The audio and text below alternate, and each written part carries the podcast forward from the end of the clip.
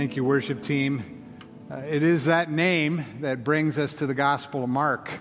And if you're visiting with us, we're, we're looking at Jesus, that, that one who is the name above all names. We're looking at him as God reveals him by his Holy Spirit through the Gospel writer Mark.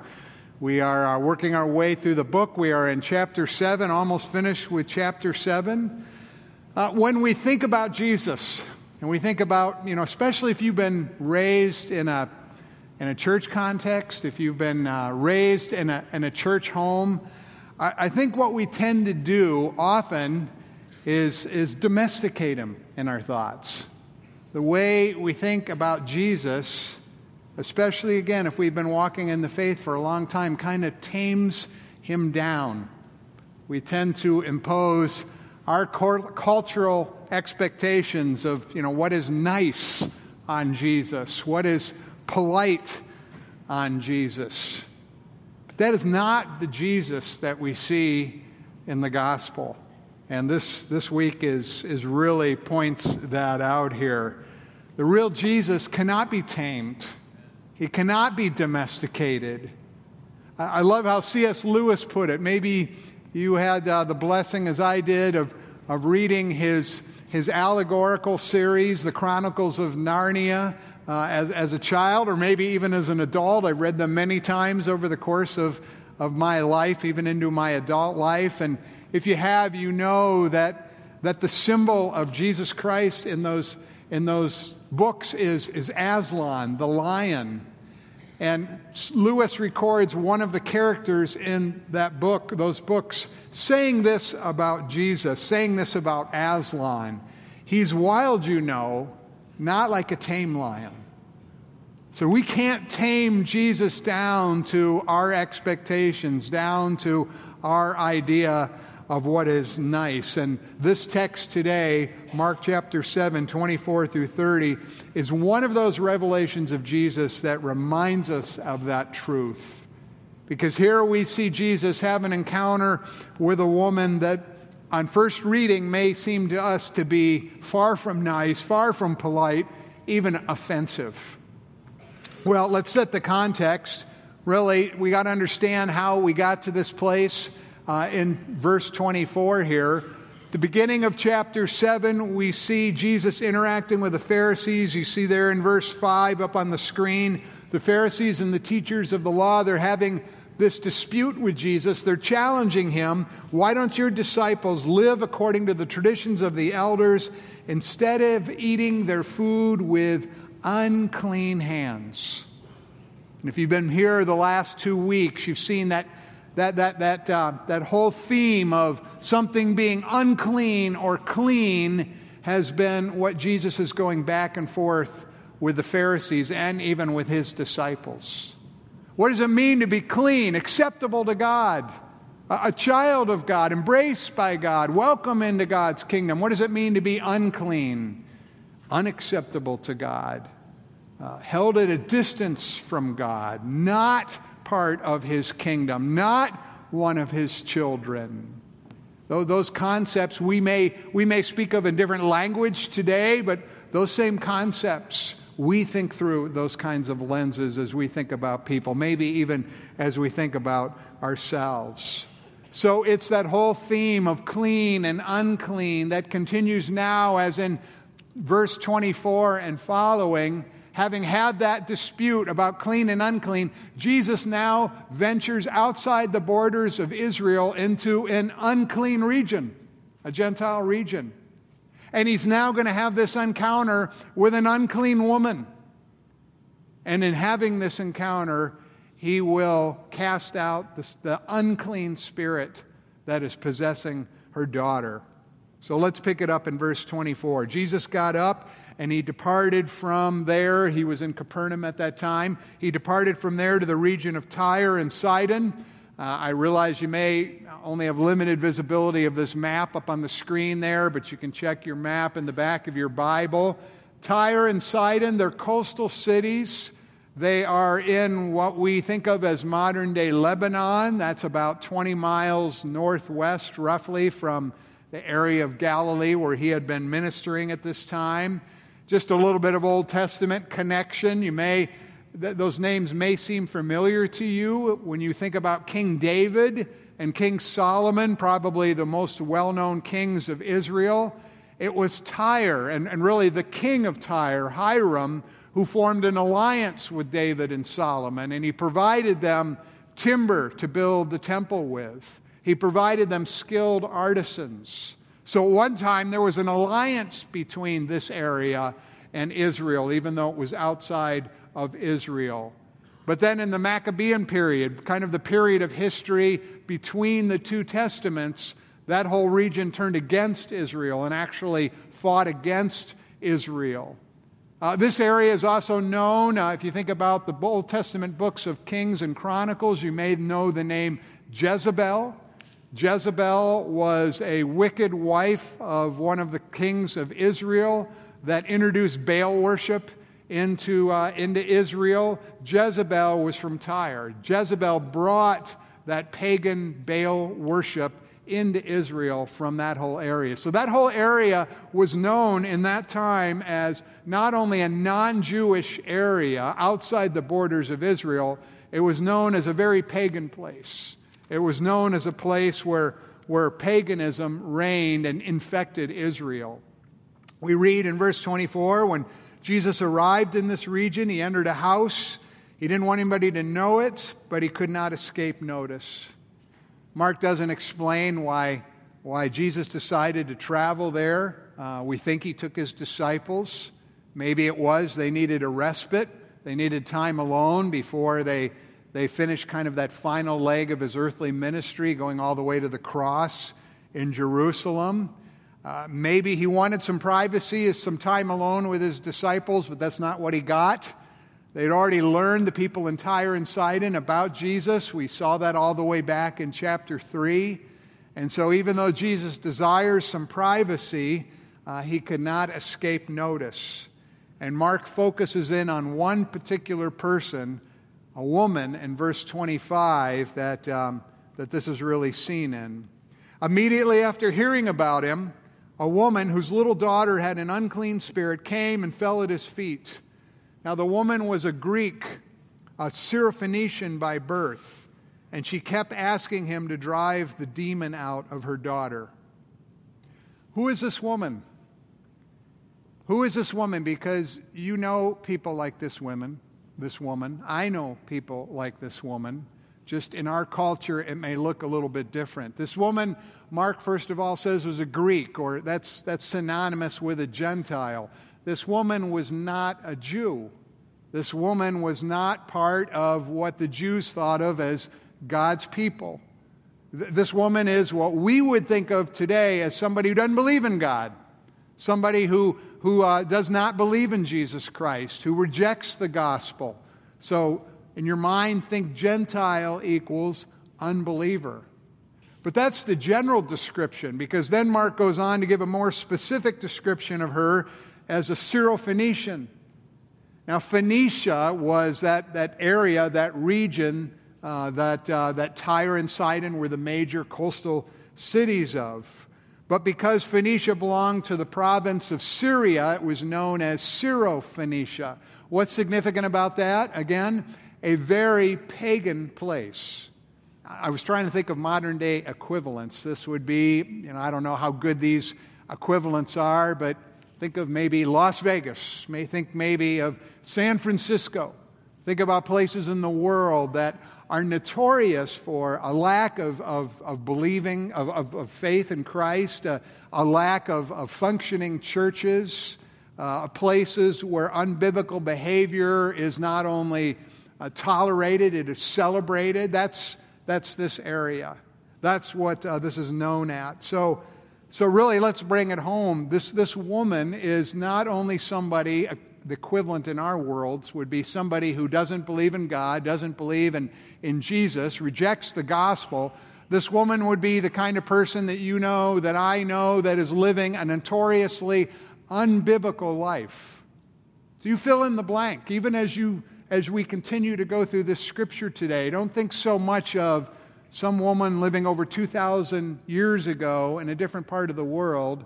Think of women and men that you know perhaps that are in your family, perhaps that are your friends, people that you like, people that you love, who reject God, who reject Jesus, who are living notoriously unbiblical lives. That is what really Mark wants to focus us on here. She is doubly unclean.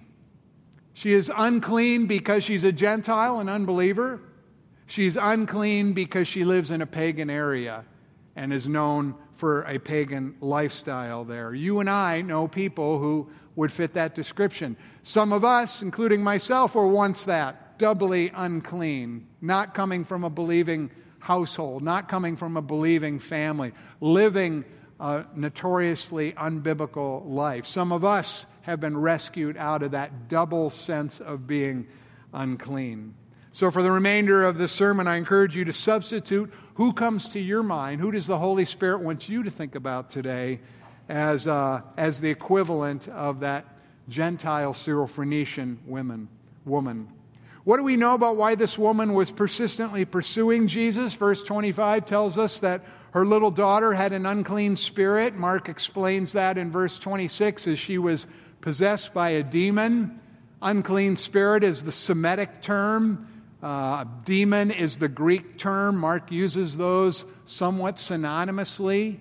Mark doesn't really explain how it is that this little girl became to be possessed by a demon. We, we do know from Scripture and even from present day experience that even within a family system, when, when a family is involved in some way in occultic practices, it can create an opening where members of the family can be involuntarily possessed, taken control of by a demon. That can still happen today and does happen today. But what is it we see as she pursues Jesus to rescue her daughter from this demon possession? Well, in verse 27, Jesus' response to her is, is really, frankly, it's far from what I expected to see. And at first glance, when I, I, read his, his response before I really began to study this, I, I, you know, I was put off by his response. Let me read it. He said to her, Allow the children to be satisfied first. It isn't right to take the children's bread and throw it to the dogs. Now, on first reading of that, without any study of that, that, that seems, I think the best term I could put on that is, is harsh or rude. But in the culture that you and I live in today, to say something like that is offensive on a level that would get you labeled as misogynistic, as racist. I mean, I can imagine the disciples whispering to each other, Did, did Jesus just call her a dog? You know, it's that kind of effect. And so, the effect that, that maybe it has on you, if you've never seen this before, or it's been a while since you read it, the effect it first had on me, I think the effect that it had on its disciples, that is real. But what it shows is that if that is our, our first impression, it is a wrong impression. It is a wrong impression on the part of his disciples because what's really going on here, what we tend to miss, is that Jesus is answering her, he's speaking to her in a parable. Now, we've seen Jesus speak in parables all through Mark up to this point. This is so short we might not think of it as a parable. But again, remember the basic definition of a parable. A parable is an earthly story, has earthly elements, with a heavenly meaning. So let's look at that. So let's look, first of all, what are the, the elements of the earthly story? There is the element, first of all, of children. Who are the children? Imagine a family table, you know, children coming up to the family table and, and sitting down for a meal. That's the picture he's kind of creating with, with this parable. Who are the children? The children, very clearly, are the Jewish people. The children in this parable are the descendants of Abraham. I mean, write down later in, in your notes, if you want to look it up later, Genesis chapter 12 and Genesis chapter 17, where God singled out Abraham, the father of the Jewish people, and said, I'm going to create out of you a nation. I'm going to create out of you a special people. I'm going to create out of you a people for myself who will belong to me. That, that promise that, that God made to Abraham. That's, that's what's reflected here. These are the children of Abraham. These are the children of God in this, in this parable. What is the children's bread? Again, picture that family table at a meal time, and the children come and they sit down. And what do the parents do? The parents put plates of food in front of these children, plates of bread. What is the bread? The bread in this parable is God's blessing to the Jews. The bread in this parable is the realization of that everlasting covenant that we read about that God formed with Abraham in Genesis 17. It's mentioned other places as well, but Genesis 17, it's very clear. That covenant, that promise that, that God unilaterally makes to Abraham and to his, his future descendants that I'm going to bless you, I'm going to make you a great nation. It's, it's that, that, that promise that was eventually expanded through the prophets that I'm going to send my Messiah to you.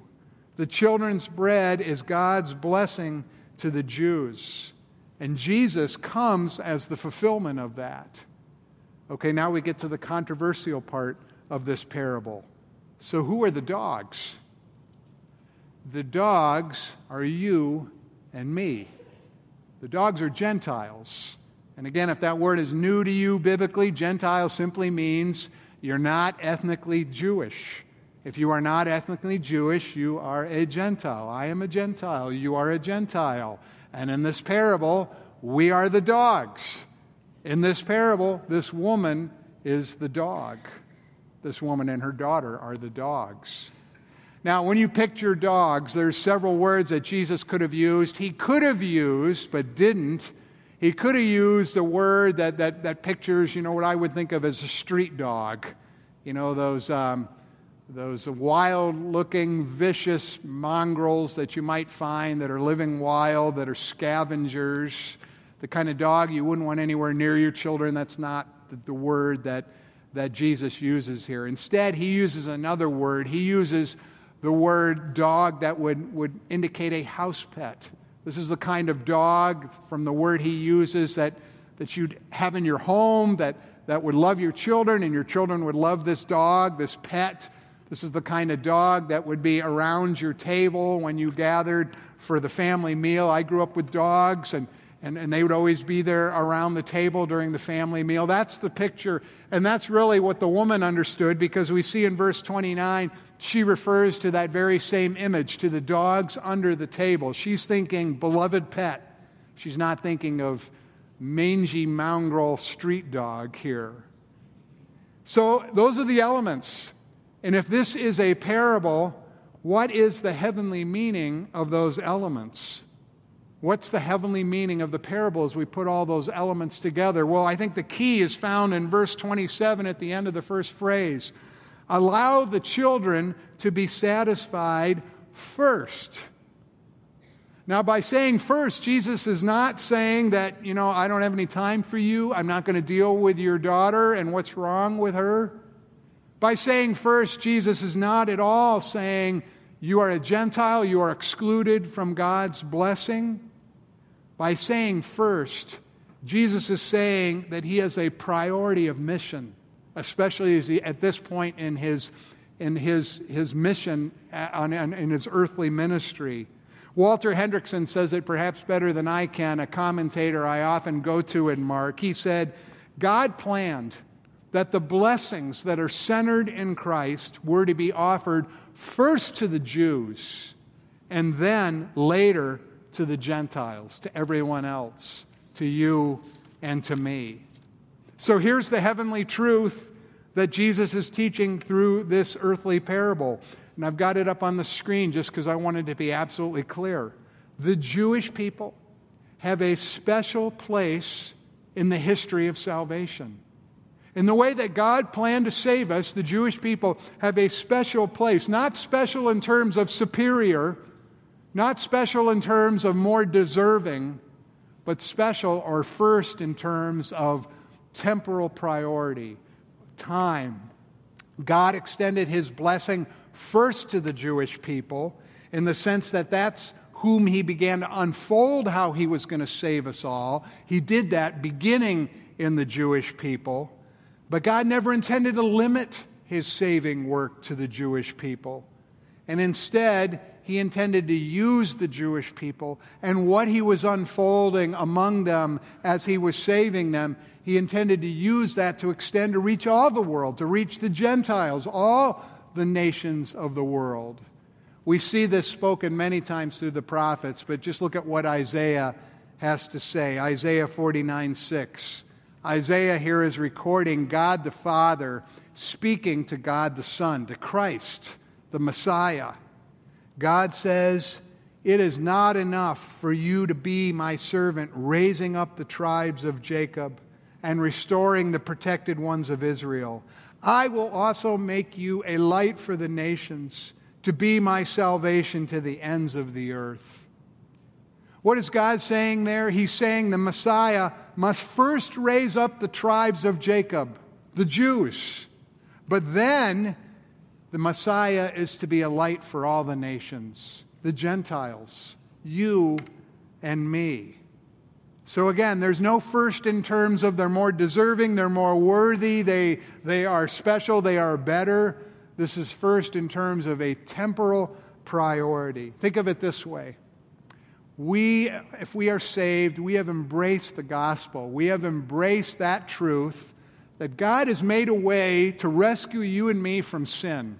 The sin that alienates us from Him, the sin that separates us, the sin that condemns us to eternal punishment. He's made a way to provide the righteousness that we can't provide to cover the unrighteousness of your and my sin, your and my rebellion.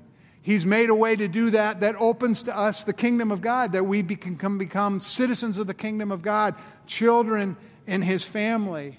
And he's made that way initially through what he revealed to the Jews. But in that plan of revealing the gospel, there would come a time, there did come a time. I mean, this account is on the front end of this, we're on the other side of this, but there would, would come a time, and there has come a time, when God would expand that beyond the Jews to you and to me, to all the rest of the world. We read about Paul acknowledging that in Romans 1:16 he says this gospel this gospel I was just talking about I'm not ashamed of this gospel because it is the power of God for salvation of everyone who believes, underline everyone, but then notice what it says for next to the Jew first, and then to the Gentile. There is that temporal priority in Jesus' mission. So we could say it like this we are, we are very much in, in debt to the Jewish people. Not because they're better, not because they got it and we didn't get it, but because it was through the Jewish people that God brought the Messiah, Jesus the Christ. It was through the Jewish people that we received the Word. It was through the Jewish people that the way of salvation was first opened to us.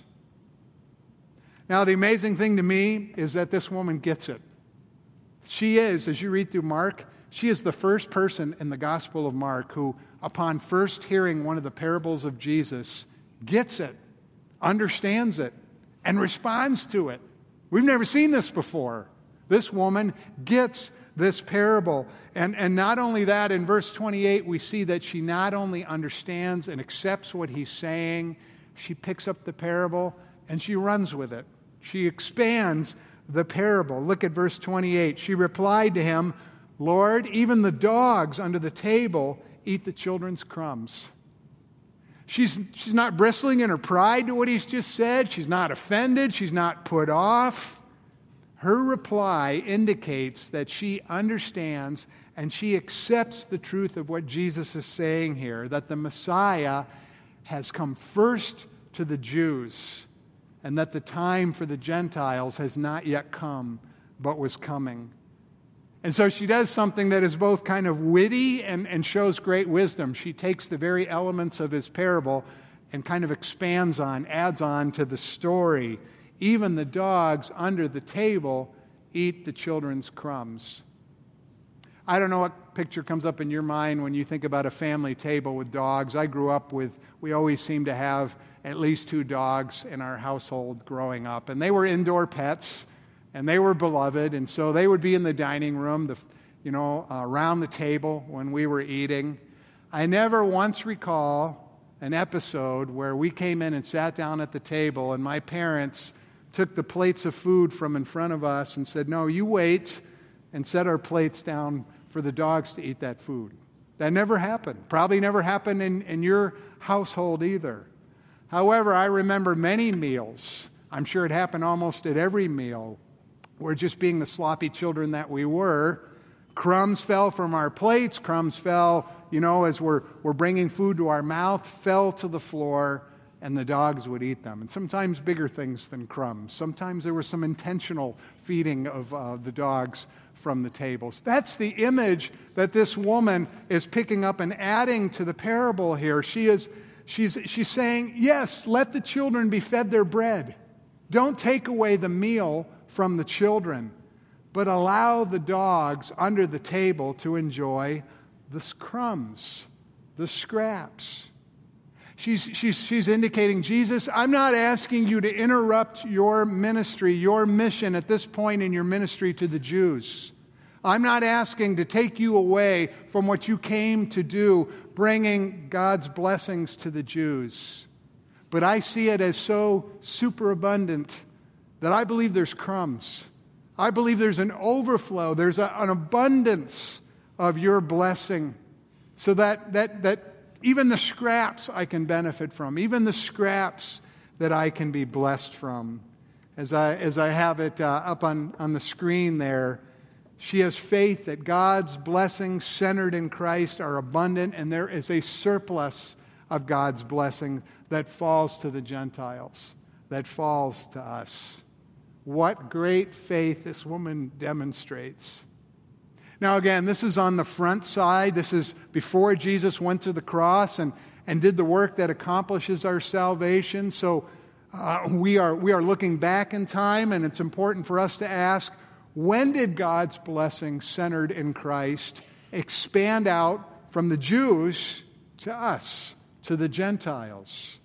In one sense, it happened at the cross. In other words, what Jesus did there provided for it. But I think my personal opinion is when it really became offered to the rest of us, when, you know, figuratively, all people were invited to join the table and eat that bread, I believe was at the day of Pentecost that we read about in Acts chapter 2.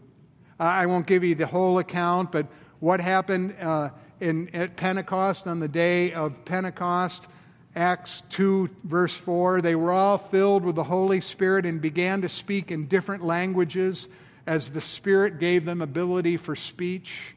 What was going on there? For the first time, all people from all these different nationalities were gathered to hear the preaching of the gospel in Jerusalem. And Peter begins to preach, and he's preaching about Jesus and what Jesus did in saving us at the cross. And he's anointed by the Holy Spirit. And God, through the Holy Spirit, does a miracle. He takes all these different people, all these people from all these Gentile nations, and he miraculously gives them the ability to hear and understand Peter's preaching in their own native languages. And then he draws them to, themselves, to, to Christ.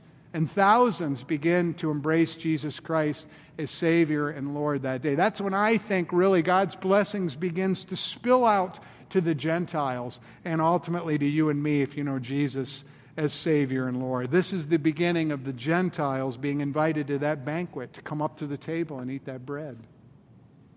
So I think we need to ask next, at least where my mind goes, is well, what has become of the Jews? When I think about most Jewish people that I know, when I think about what has happened with Jewish people in history since then, I, I it forces me to ask the question have the Jewish people lost their place in the history of salvation? I mean, the Jews have largely, not entirely, but during this present period, rejected Jesus as the promised Messiah, as the Savior. We see this even in the, those first couple years after Pentecost when the apostles are preaching. Think of Paul preaching in Pisidian Antioch and in Acts chapter 13. He goes to the synagogue where Jews are gathered, like he always did when he started preaching in a new town. He wants to preach first to the Jews. But what happened in Acts 13? The Jews began slandering him, they began arguing against what he preaches. And so we read in Acts 13:46 that Paul and Barnabas boldly said, "It was necessary for God's message, message to be spoken to you first.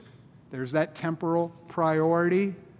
But since you reject it and consider yourselves unworthy of eternal life, we now turn to the Gentiles. Does that mean, when we think about Paul doing this, when we think about maybe what we know as the, the wider experience of Jewish people today, does that mean that the gospel is somehow no longer available for Jewish people? There are people out there who say that. There are Christians out there who embrace something called replacement theology that says God is done with the Jews and the blessings of Israel have passed to the church and there's no more place, no special place for the Jews. I believe that ignores history. I believe that ignores both Old Testament and New Testament scripture. I believe that is directly contradicted by what Paul says in Romans 11. I ask you, then, he writes, the Jews did not, did they stumble? Uh, did they stumble in an irrevocable fall? In other words, did they lose their, their blessing? Did they lose the ability to, to come to saving faith in Christ? And he answers his own question absolutely not. But by their transgression, by their rejection of salvation, salvation has come to the Gentiles to make the Jews jealous. And that's the period we're living in. We're living in a period of salvation history right now where the Jews, for the most part, have reject, excuse me, rejected the gospel of salvation through Christ. But that does not mean that, that God is done with the Jews. We read elsewhere in the New Testament that there's coming in the end times a great spiritual awakening of the Jews, where he will draw them in mass to Jesus Christ. We just have yet to see that. And so, where are we? In the meantime, God's blessings centering in Christ, they are now offered both to the Jews and to the Gentiles, to us. So, if you're, you're Jewish, you can embrace Jesus as Savior and Lord. You can be saved by the gospel. If you're Gentile, which is probably most, if not all of us, you can embrace Jesus and be saved as you embrace Him as Savior and Lord through the gospel. Paul records in Romans 10 For there is no distinction now between the Jew and the Greek, the Gentile. For the same Lord is Lord of all, who richly blesses all who call on Him. You know, this promise has become even more meaningful for me uh, just within the last year. And I don't know if I'm going to get through this without some emotion. Uh, a little over a year ago, my oldest son, Evan, um, began dating a girl, Hannah, and uh, Cindy and I instantly liked Hannah. Um, but there was a big issue. Hannah was Jewish. Hannah did not recognize Jesus as who he claimed to be. But uh, we attempted to love her, and Hannah saw something in our son, Evan, that she knew was different. And so she agreed to go to church with him.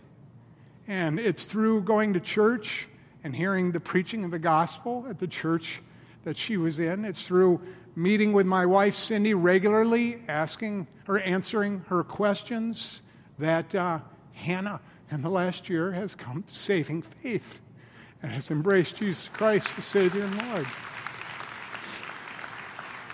And I knew, I knew that that had happened because I'd had conversations with her myself, but it was driven home this week even as I was studying this passage and I was talking with Hannah and Evan on the phone, and they were recounting a sermon that they'd heard last Sunday about Abraham sacrificing Isaac, sacrificing his son.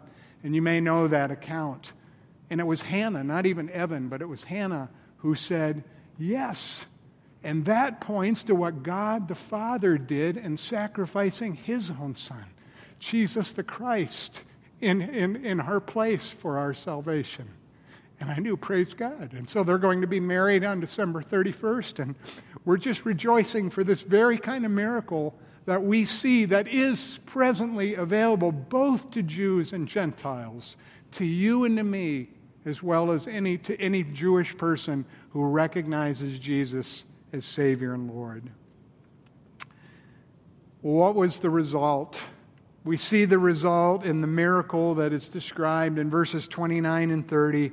Jesus tells her, after hearing all this, Woman, because of this reply, you may go. The demon has gone out of your daughter. And she doesn't wait. She leaves. And when she went back to her home, verse 30, she found her child lying on the bed, and the demon was gone. What great faith! What great faith. She leaves Jesus. She doesn't even demand that Jesus goes with her. She leaves believing that Jesus can heal her daughter, can cast out that demon without touching her, without even seeing her from a distance. What great faith that this woman exhibits.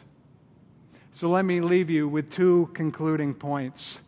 I think, first of all, this woman is a picture of genuine faith to us.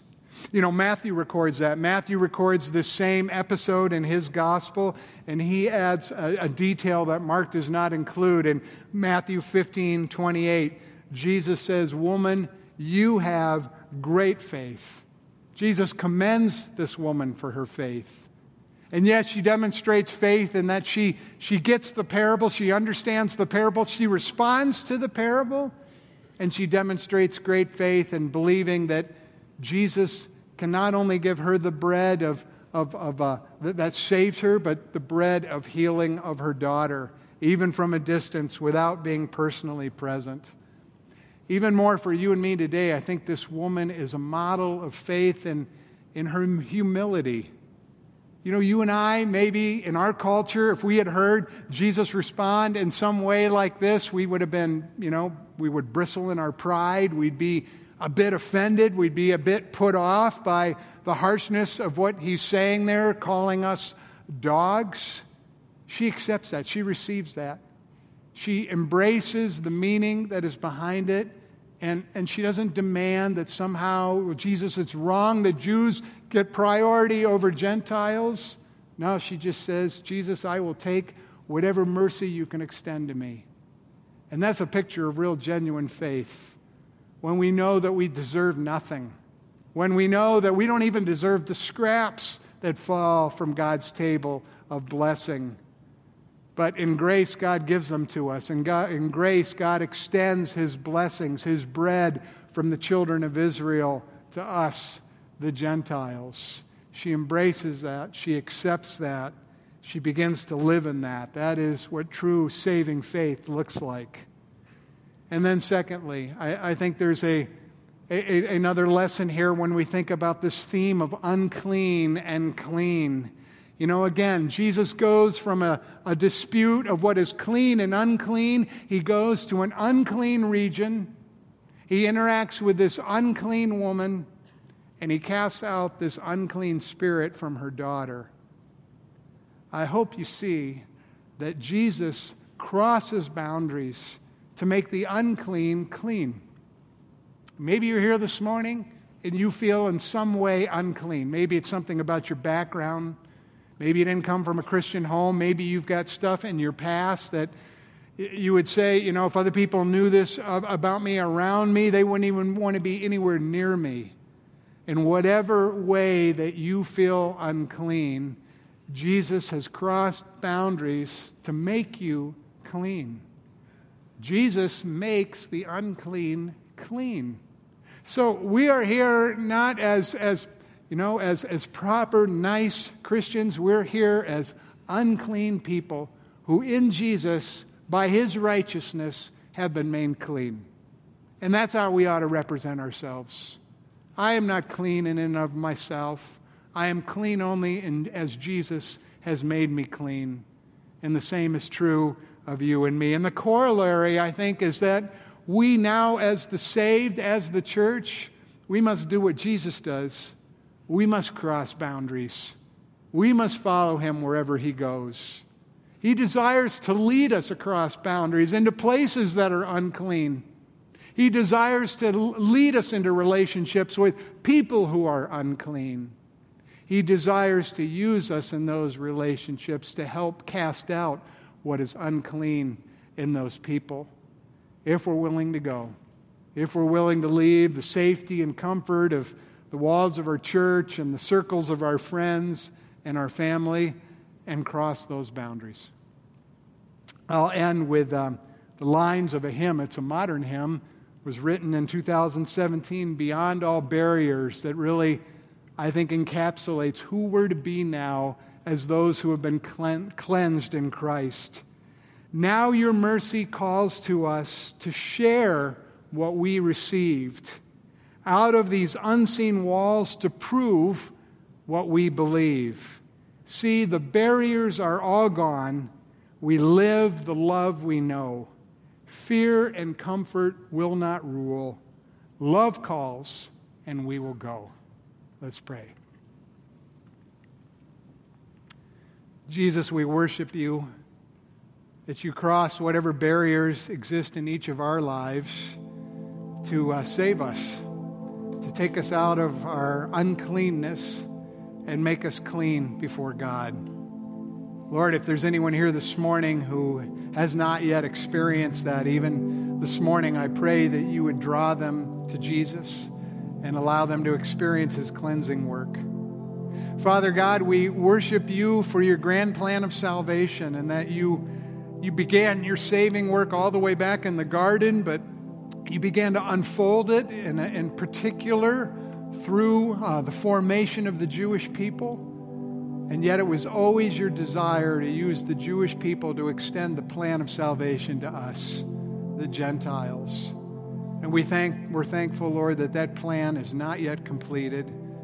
There's uh, still an opening for Gentiles and Jews to come in. There is still that coming place in history, Lord, when you will create great revival among the Jewish people and bring many back to you. Uh, Lord, we pray that, that uh, we would be used by you wherever you send us across whatever boundaries, that Jesus Christ would be lifted up as Messiah, as Savior, as Lord, as King. Amen.